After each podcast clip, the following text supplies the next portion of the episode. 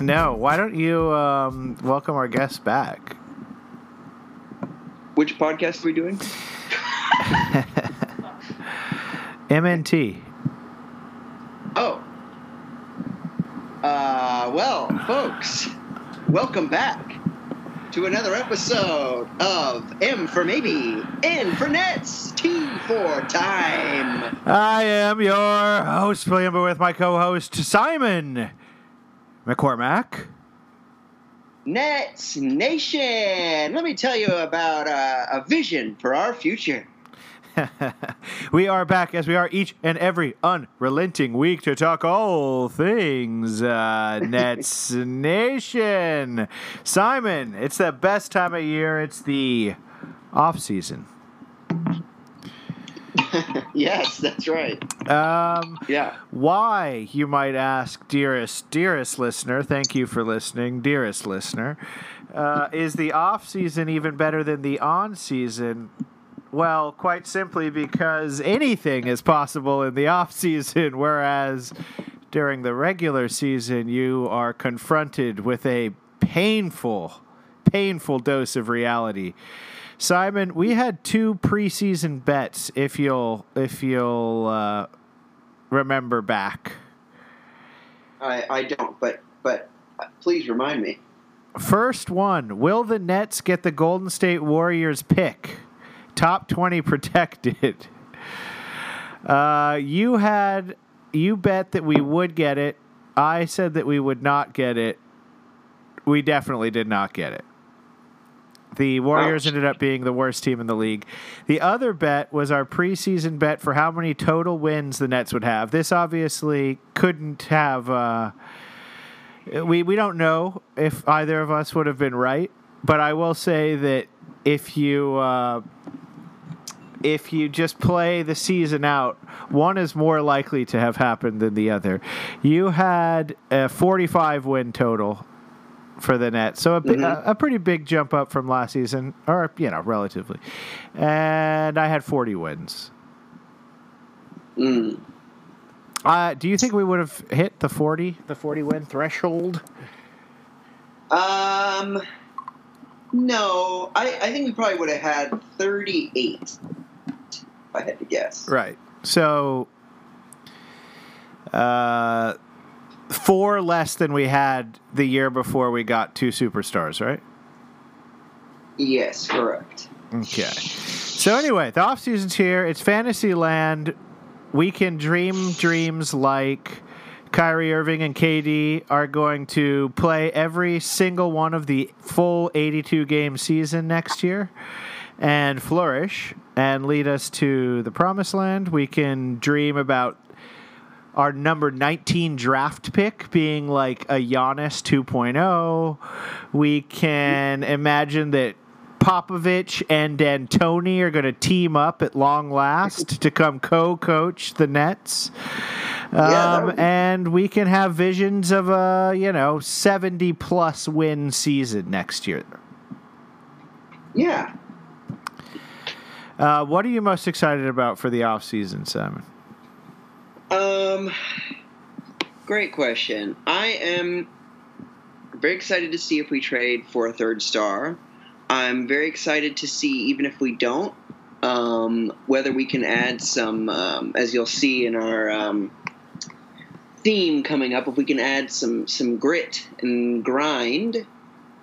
Uh, and I'm most excited about our our coach, although that could quickly turn to dismay. I guess all of that could turn to dismay. Right, but, But- none of it has to for the next like two and a half months when Yeah. we don't have to talk about anything that in any way correlates to any objective reality, which is certainly uh, the best way to live as a Nets fan. Um, and we will get into all of the big decisions of the offseason very, very soon. But before that, Simon, I wanted to go to a place that we have grown very comfortable in as the season has progressed. It's a little corner I like to call KD's Corner. Oh, great! I can't wait. All right, I'm just going to read a quote to you from an interview that he recently did. and I want your reaction, okay? Okay. Kevin Durant says, I still have burners I use for sure. I have a burner Twitter account now. When people use that burner account against me, they only thought I was on there to talk shit. I was really indulging in a lot of different communities on burners. When I deleted it, I was like, these people really made me delete something I enjoy, which is my burner account. So I got another. All right. I'm going to give you three options for your reaction to that quote, Simon. Big deal, huge deal, or not a deal at all? Um, I think not a big deal. I, I think that I think that that's that's just sort of par par for the course.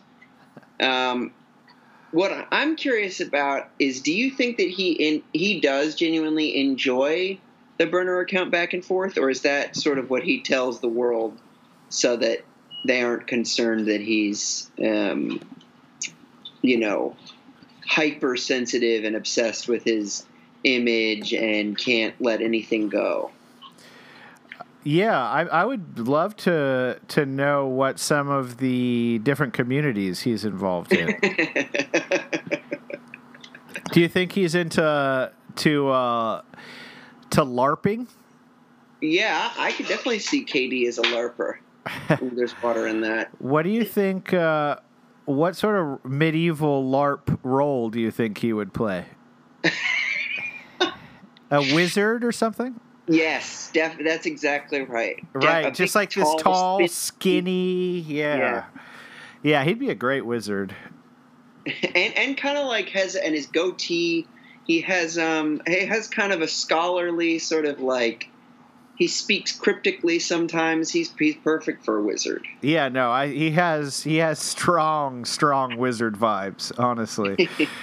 um, did did you see William? Um, he possibly in that same interview, but recently he was just talking with people on like a boardroom podcast or something, and they were one of the guests was talking about um, he was like you know you have KD and you have um, Michael Jordan and LeBron and he's talking about like these like you know obviously very very um, high profile players. And then he's like and you got D'Lo coming up and KD goes who?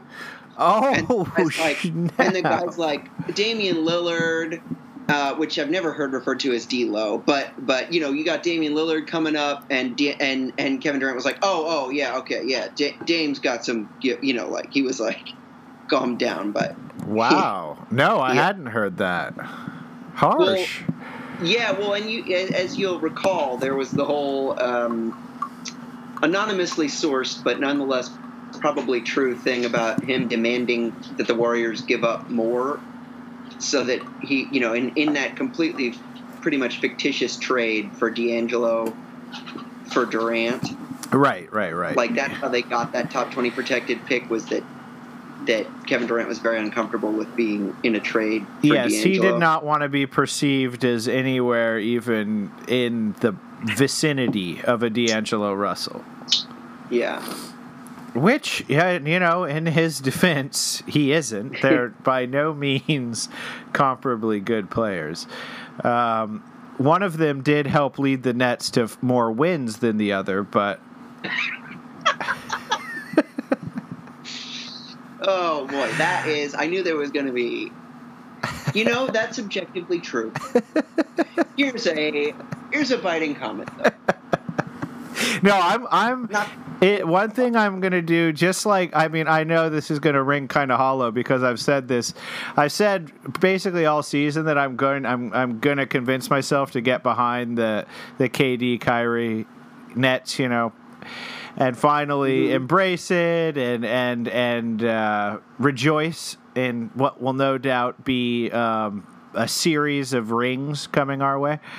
Uh, mm-hmm. But this offseason, Simon, I'm determined I am going to be monomaniacally optimistic about next season.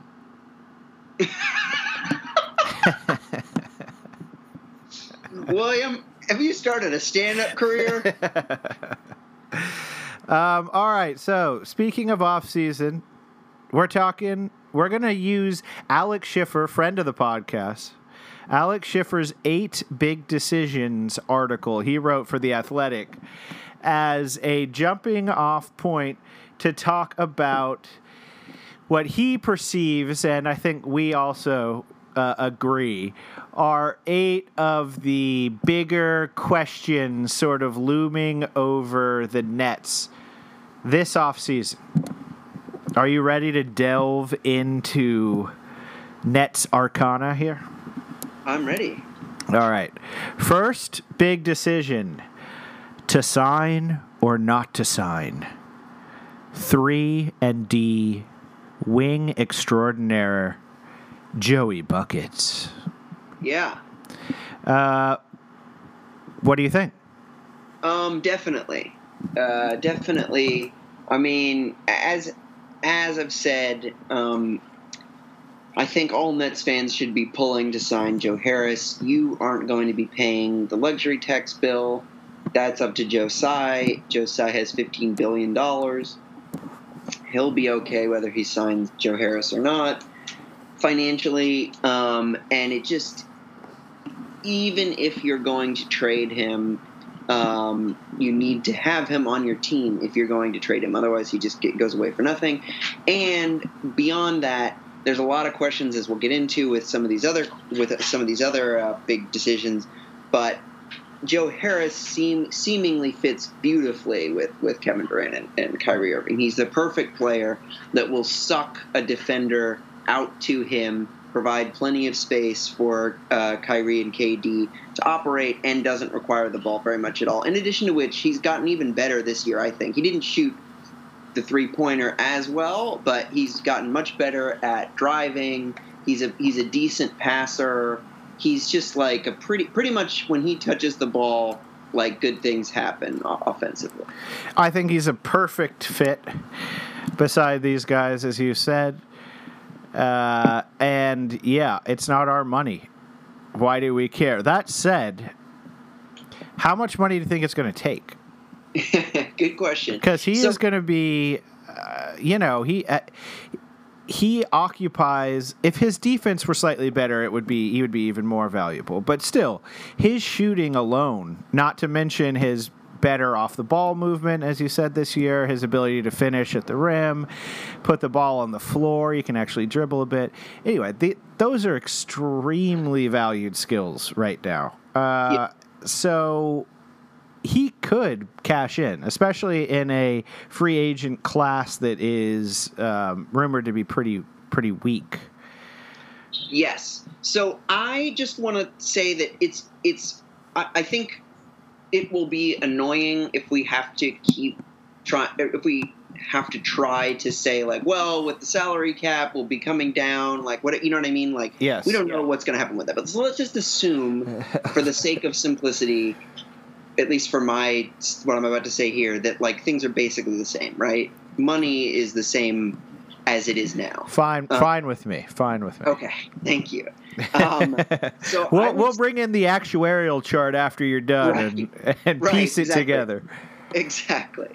So, thank you. So, um, I I would guess on the low end 12 million and on the high end maybe 16 million maybe 20 million at the highest end. Like 20 million is a lot. 20, um, 20 million is a lot. Um, so that would make me, I mean, you know, again, it's not our money, but I would be pretty, that would kind of make me nervous about things if you signed for 20. But I think that the Nets, if I had to guess, I would say the Nets will try to go longer in years and lower in annual number.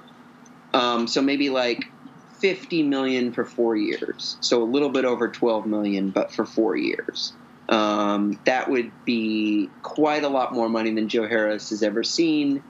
Um, and I think, barring an injury, and Joe has been very um, durable, um, but barring an injury, a very tradable contract if we ever were, you know, felt like we should move off him. So another guy I want to I want to ask where you think in terms of just in, in in an attempt to try to get a realistic salary. with the caveat that everything could change and all of this could be completely uh, irrelevant if if things radically change. But if we're going on the premise that things are relatively the same, what do you think? Who do you think is a more valuable player, Joe Harris or Buddy Hield? yeah, good good question. I, I would say Joe Harris. Because Buddy Hield just signed a four year, $94 million contract. So that's like an average of $23 million a year. Yeah. Yes. Um, not a good sign. I, I, I just, but so I don't know. I must admit, I don't really know much about Buddy Hield. You know far more about him than I do. But to me, um, he's younger than Joe Harris, right? He's 20, going to be 27, so oh. they're not that different in age. Yikes. I, I don't know. That just, from what I know of Buddy Hield, that seems like quite a lot of money. It does seem like a little bit of an overpay, doesn't it? Uh, yeah, for somebody who basically does what Joe Harris does, but has, I don't know, I, maybe he is as good as Joe Harris, but that that seems like a lot.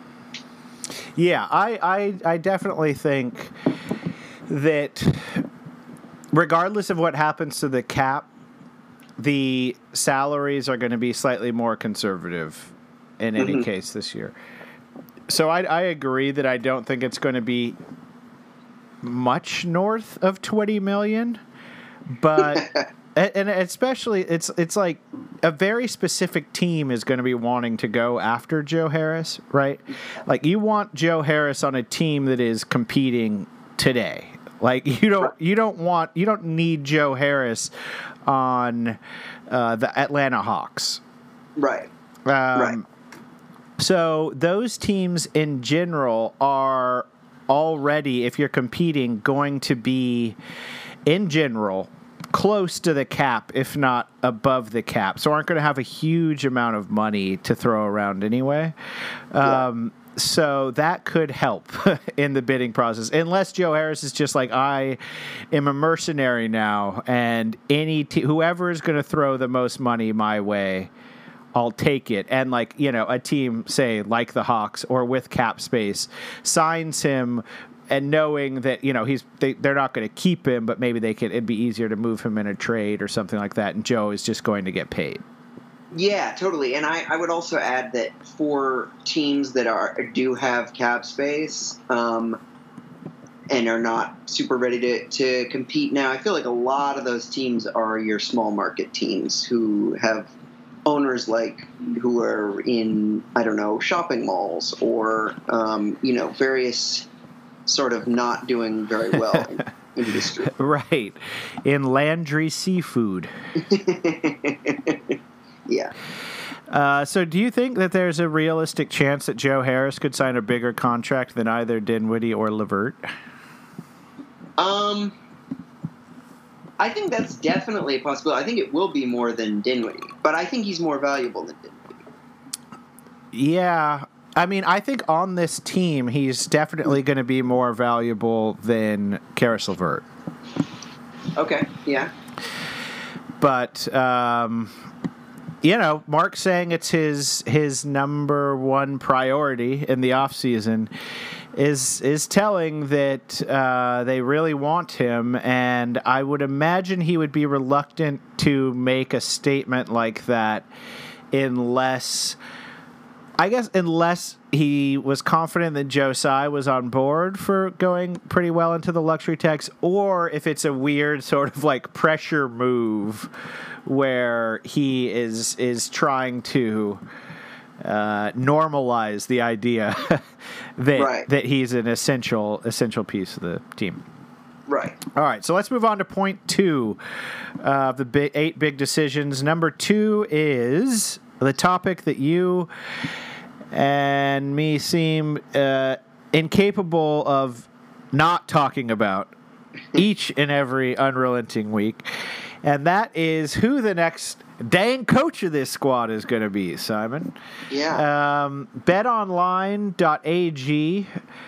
Uh, I think it's based in Antigua. um, anyway, Bet Online has issued new odds for who the next coach is going to be. I believe Jacque Vaughn is the most likely, followed by Ty Lue, followed by Popovich. Yes, correct. Followed by Jason Kidd. Mm. Um, and Mark Jackson. Yeah. I'm not sure where D'Antoni falls in there, but I'm sure he exists in there. Other fun names on the list: John Calipari, mm-hmm. Uh, who I'd love to see uh, boomerang back to the Nets. Nothing says uh, going to be a good NBA coach like having one of the most storied careers of corruption in the NCAA. that guy's been forced to give back more rings than some of the greatest coaches uh, have have in like win totals. Yeah. Do you think that his pitch is like, you after I'm done here, you'll have to give back some titles, but you won't have to give back the money that I bring in. Right. Just know that before my re-entry into the NBA, there wasn't a massive NBA debilitating referee scandal on our hands. Okay. Right, right. The, the Nike reps can operate above board in the NBA. Yeah. Um, no, that's a fun name. I like Calipari, by the way. I'm not. I'm not actually.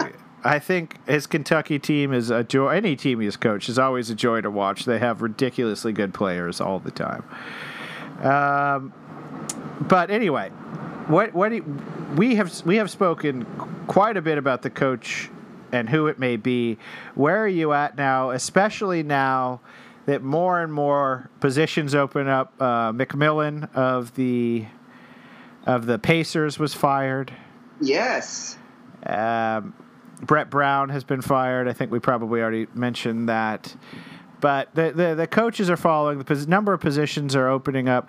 I would say the the Sixers' job is similar to ours in terms of desirability for a coach. It's sort of a win now organization looking for a win now coach.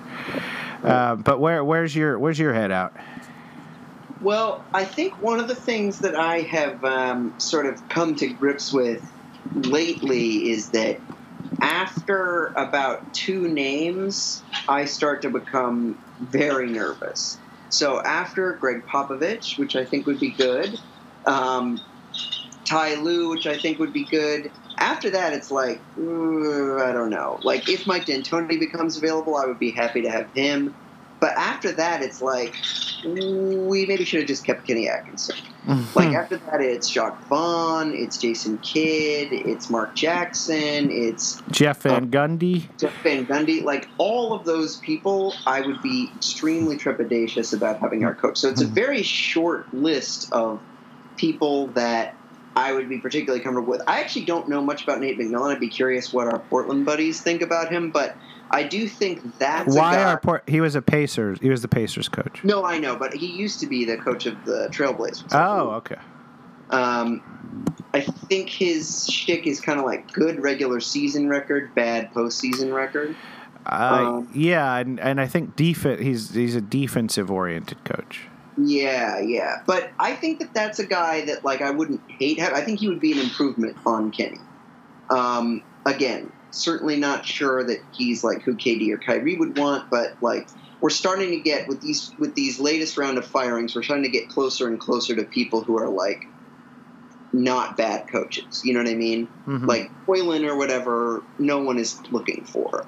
But like a McMillan, a maybe a Brett Brown, but if and if D'Antoni, would you rather have Brett Brown or or Jack Vaughn? Uh, Brett Brown, honestly. I, I, I would, and I don't want either of them really, but I think Brett Brown. The fact that I think the thing coming out is like what did uh, um, I forget what player on the Sixers said this, but was like we need accountability mm-hmm. in the locker room, yeah. and that Brett Brown is just like too too nice a guy. That's worrying, for sure. But I think I my read on the Sixers, and I again don't know too much about them, but my read on the Sixers is like they he's Brett Brown. I think is the fall guy for some truly horrible um, front office decisions that were made, particularly last year. Um, and but he's a flawed guy. I, I mean, I, I, don't really want Brett Brown, but I still think he has a better track record than. Yeah, Josh Josh Richardson's the guy who said that, and that that's what I I have heard quite a lot too. He basically, you know, the the anecdote of him saying he wants Ben Simmons to shoot one uh, three pointer a game, and Ben Simmons saying, "Yeah, I'll take one this season." and you know, just not, and and you can just imagine um, how that goes with KD and Kyrie. Exactly, two players that have actually won, Right. and and have even more of a like "fuck you" attitude. Uh, yeah, no, it's it's nerve wracking with with the number of, of openings. We're we, we're now done, so there's no more excuse. Like we're waiting until the end of the season uh, to re- you know giving Jock a chance, et cetera, et cetera. They need to start. They need to act and act fast. I guess Ty Lue has said he won't. He, he wants seven million a year. Right. Do you find it really weird that, and I feel like the same thing played out when he almost was the Lakers coach and then that fell apart, where like his agent or whoever seems to just be like going through extremely public negotiations via the media on all. Like you know exactly where he stands, like up to the minute, via like various media reports. You know what I mean? Like, have you ever seen that before, where it's like he wants seven million, but he takes five? Right. Like, what is going on here? he wants seven for three or five for five.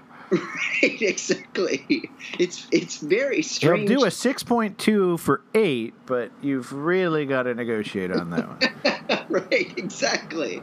And then and then it's like, and he he is expecting an offer from the Nets, but he's intrigued by the Sixers, and he's maybe less intrigued by the by the Pelicans, but kind of on the like it just like, wow, this is transparent.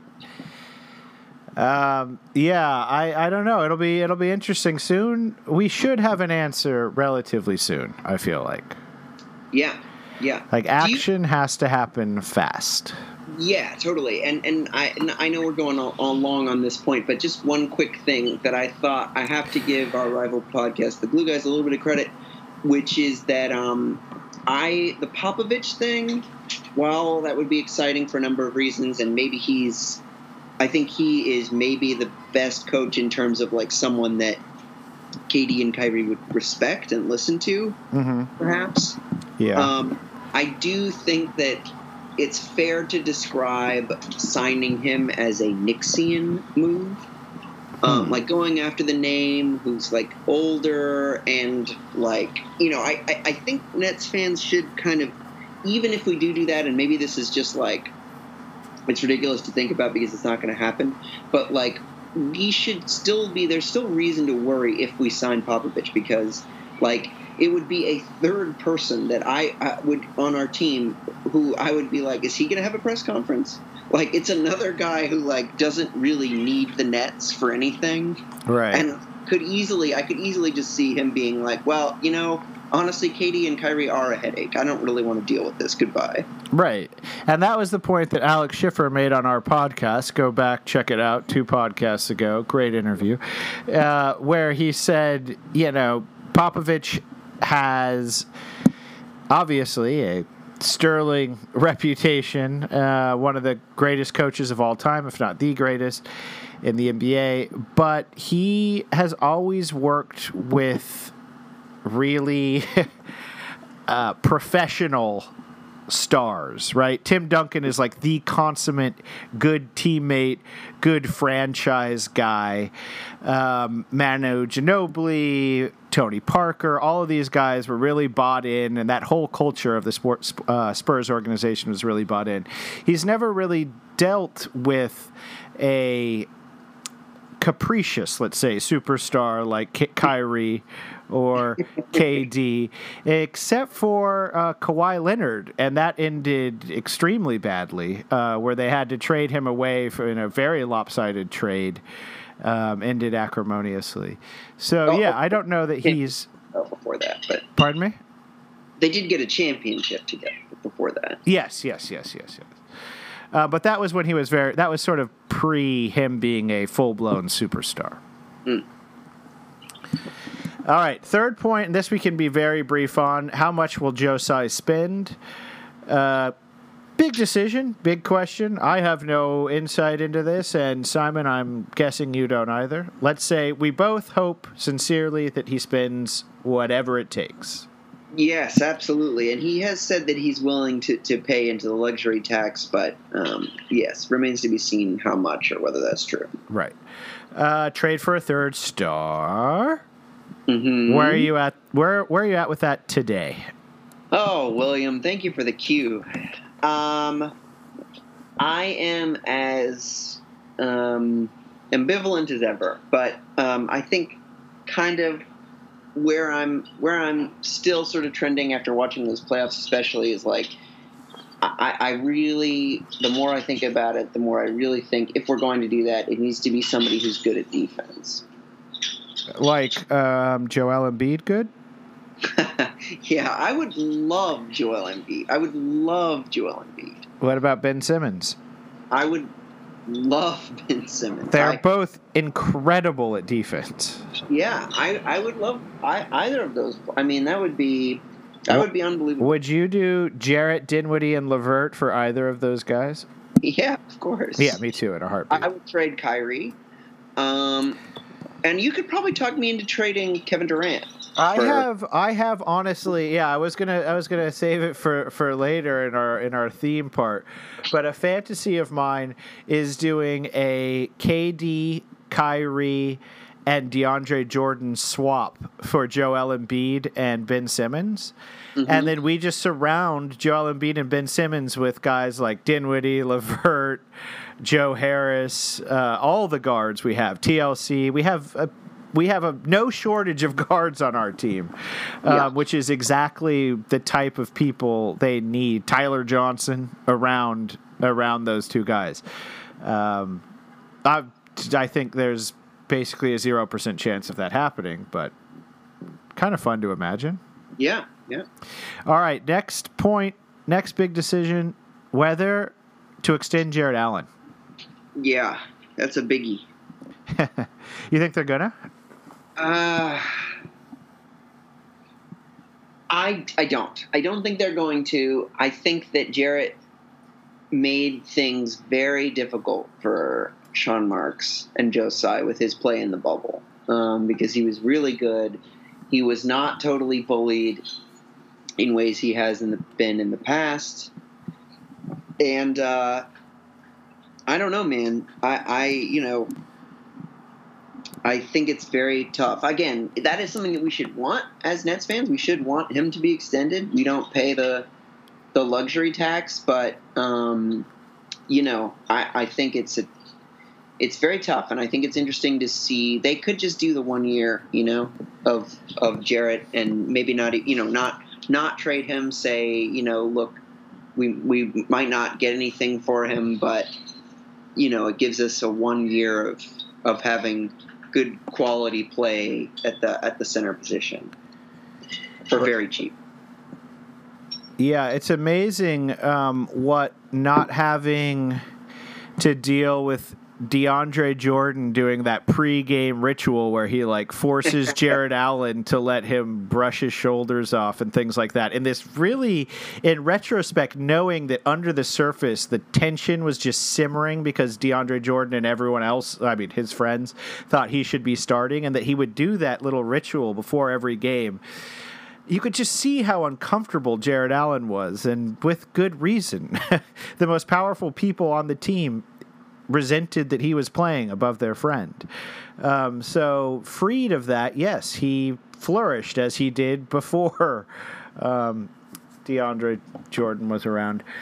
Uh, that said, yeah, I don't, I don't really, really fully understand the. Um, I mean, I think I, w- I think Jarrett Allen's a really good center, and we could probably get him on a good contract. I don't know that that he necessarily wants to keep going in this current role. You'd think he might have ambitions of a clearer runway to starterdom. Yeah. What What do you think would be an extension of Jarrett? What do you think the numbers are? I don't know. I think that there's sort of increasing evidence that unless you're like a Joel Embiid or Jokic, type center, um, you can't be the thing around which a team builds, and that you can find a good enough backup for not a huge amount of money. So I would bet that it would be something close to, you know, Caris's. Whoa, that's huge. 17 million? That's that's massive to me. Really? Yeah, because I mean that's that's a lot. That's like um, Capela money. Um, yeah, I, I was thinking more like ten. I was thinking more like a DeAndre contract, a deserved DeAndre contract of like 10 million for four years. Hmm. 10 million each for four years. Yeah, I mean, you gotta. He's very, very young still. He's 22. He's the, he's gotten you know shown improvement every season. He's been a starter for a few years. Just seems like you know 15 million ish is a reasonable number, but I don't I don't really have any idea what I'm talking about when I'm when I'm saying these things. Yeah. Um, all right, which rotation players should the Nets bring back? S- Uh, Tyler Johnson, Chris Chiozza, TLC, Justin Anderson. There's others. Uh, Martin. There was a Martin in there. Maya Martin. There was yeah. a Donta Hall. Yeah. Any of those names jumping off the page? Uh, Kurucs. Well, I guess bring back is Kurucs right. is still going to be around. Moose is going to be around. Um.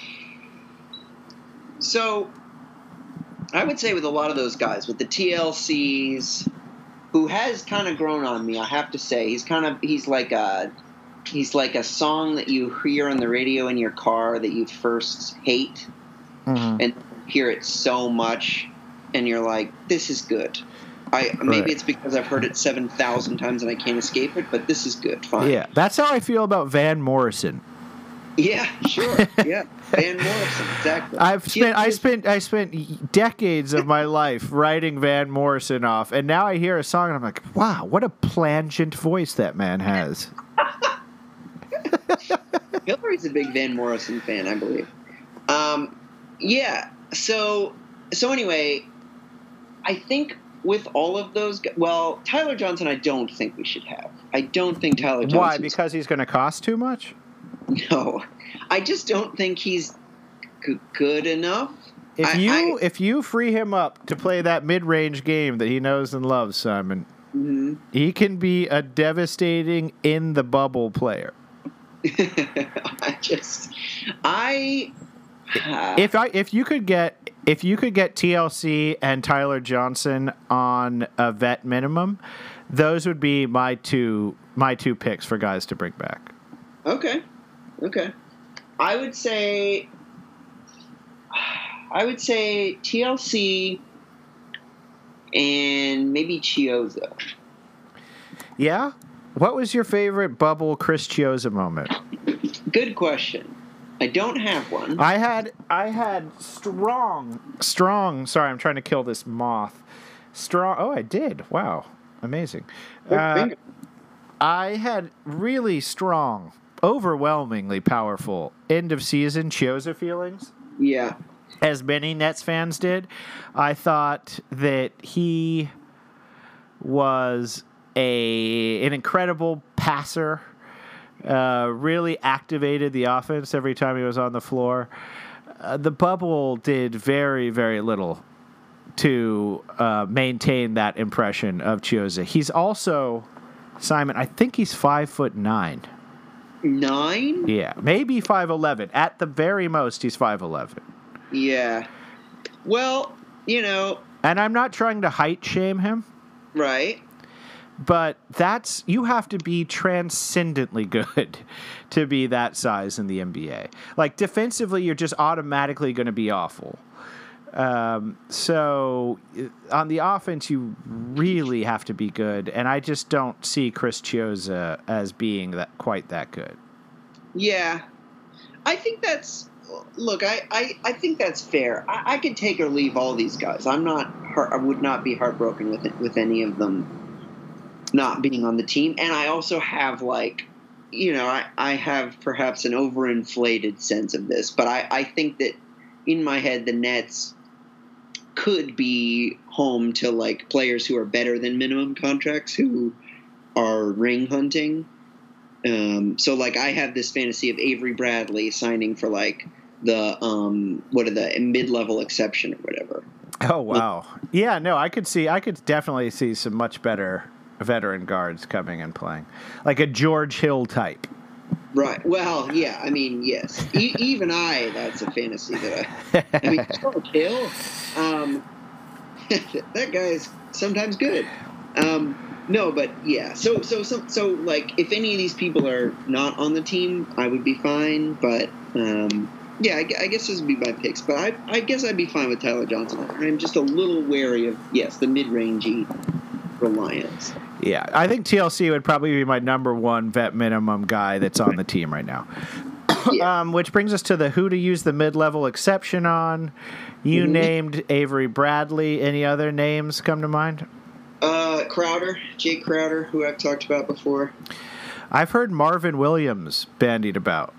Oh yeah, I don't know anything about him. So I was just watching a little bit of the Bucks game before we got on. Marvin Williams would be really, really good. I think he's about six nine, and it, a very, very, very credible three point shooter. Like teams Okay. have to respect him, and perfectly fine defensively. I think can guard basically two through four. Okay. Um, so great. that's yeah, exactly the, the very type of player we would be looking for. And I think John Hollinger maybe was the one who mentioned that as as someone the net should be interested in. All right, last thing we have two currently two draft picks, uh, the 19th pick and the 55th pick. hmm Um, give me your top five names for the 55th pick, Simon. Uh, no. Do you think we'll use either of those picks? Oh, I hope so, William. I, I kind of don't. I, I would say I would bet that. I mean, maybe the 55th pick. I mean, that'll just be somebody that doesn't play for us. But, um, but like maybe Kenyon Martin's son. That'd be exciting.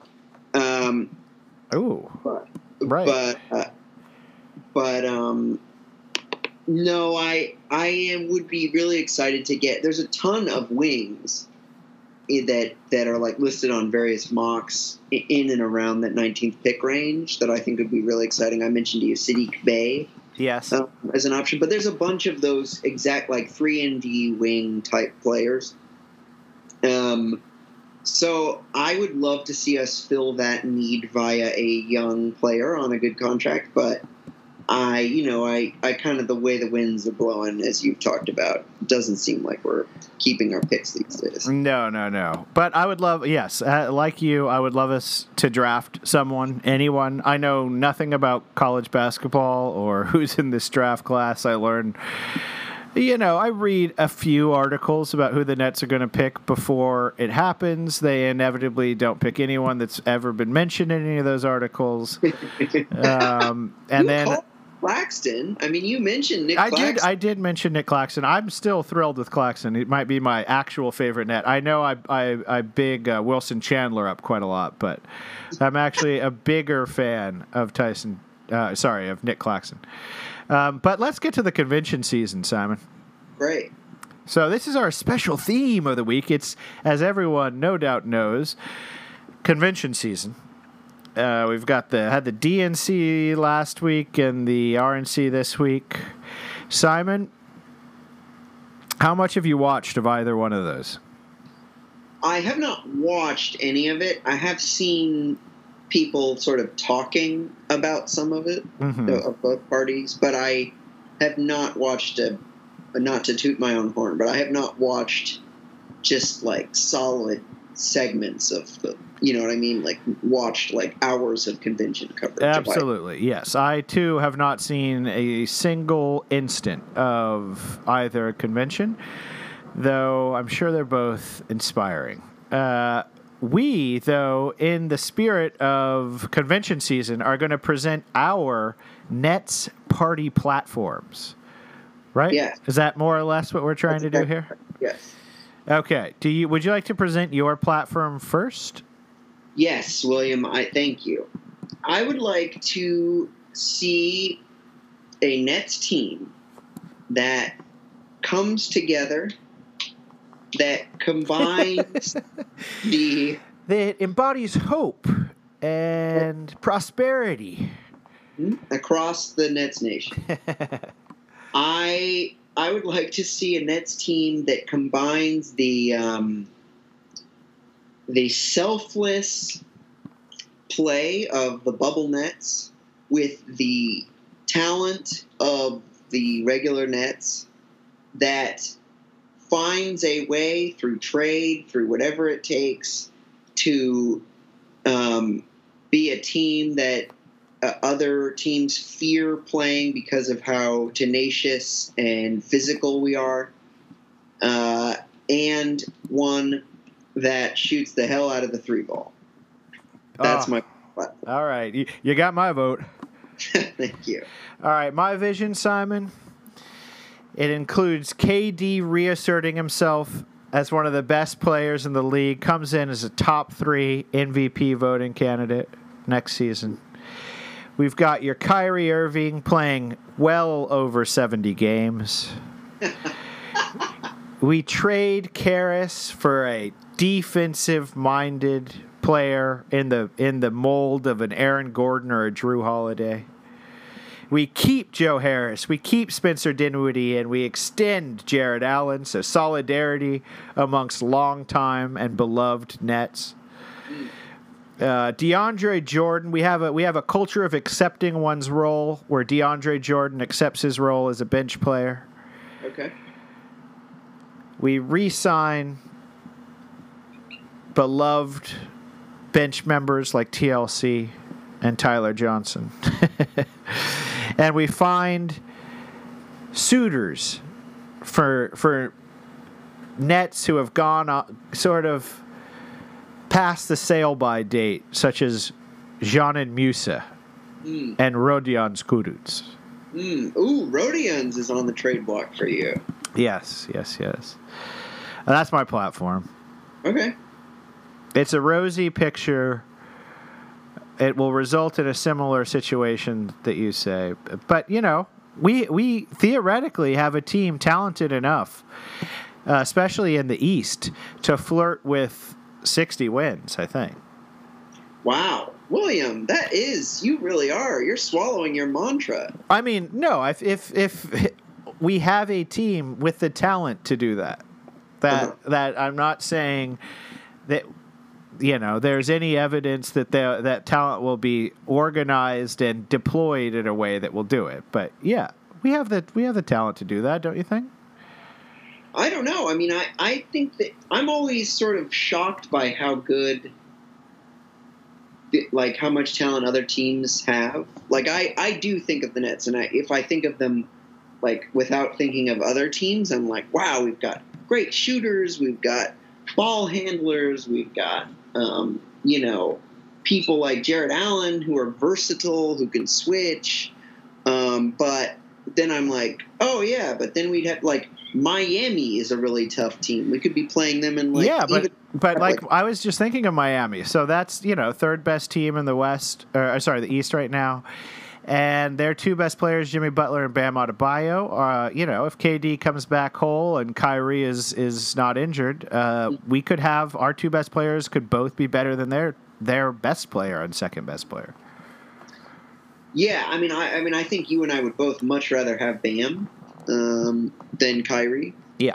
uh, and I would definitely and Jimmy Butler, yeah, Yeah. and Jimmy Butler. Yeah, yeah, But I mean, but yeah, but but potentially, I mean, it, off, offensively, definitely Kyrie is better than both of them. Like, Kyrie can score or can shoot much better than than both. Of them. Oh, but um, but uh, yeah, I don't know. I just I I I I feel weird being on the other end of this, but but um, This is not me saying we're going to be a 60 win team. No, no, no. I understand, but I, I, I even, you know, in the, the, the talent realm, it's, it's, yeah, I don't know. It's, it's tough because I think that we just saw such an overachieving bubble team, Mm-hmm. but I don't know how much of that is because like everyone bought in because they're in the situation to, to buy in, and credit due to Jacque and the players for buying in. but like you just saw those play. Like, are those players really that good, or were they just like in a perfect situation where like they can shoot just as much as any other player except except Caris? It was like Caris show, but once they double Caris, like anyone could shoot. You, if you're the open person, you shoot it. Right. And like, um, you know, on defense, which kind of cratered towards the end of the playoffs, but like in the. you mean when we gave up 155 points? Yeah, 150 is not good D, um, in my estimation, William, as a, as a hoops guru. Um, a hoops head. But, but in the in the bubble we played I think decent defense um, and you know it's just like but so I just wonder how much of that is is talent because to me yes if you look at the bubble nets and you're like shit that team went like five and three and and you know almost won a game against the Raptors and they didn't have like nine tenths of nine of their best ten players or something or I don't know that's maybe that's a bit much but you know like many of their best players um, that's a really talented team, but I'm not sure if it's like situational more than talent.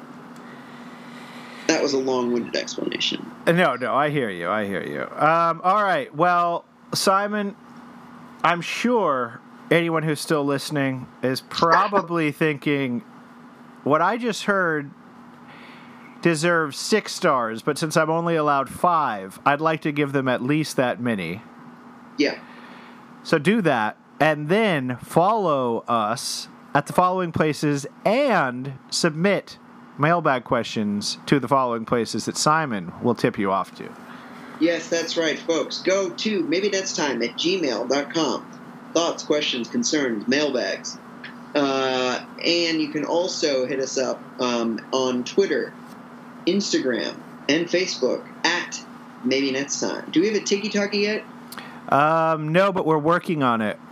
We have oh. a we have a lot of fun video ideas. yes, we've got that youthful energy, that tiki talk craze. we know how it works. yeah, yeah. Yeah, no, I, I do have I do have it the app downloaded on my phone, but I don't know I don't I don't think that requires you to have a profile. I don't think you have like a traditional profile, but I don't really I don't I don't know. Yeah. But we'll have one soon. Okay, great. And and Twitch and other things as well. Um, all right. Well, thank you so so very much for listening to another episode of uh, maybe next time. I was tired of my lady. We'd been together too long, like a worn out recording of a favorite song. So while she lay there sleeping, I read the paper in bed. And in the personal columns, there was this letter I read. If you like pina colada.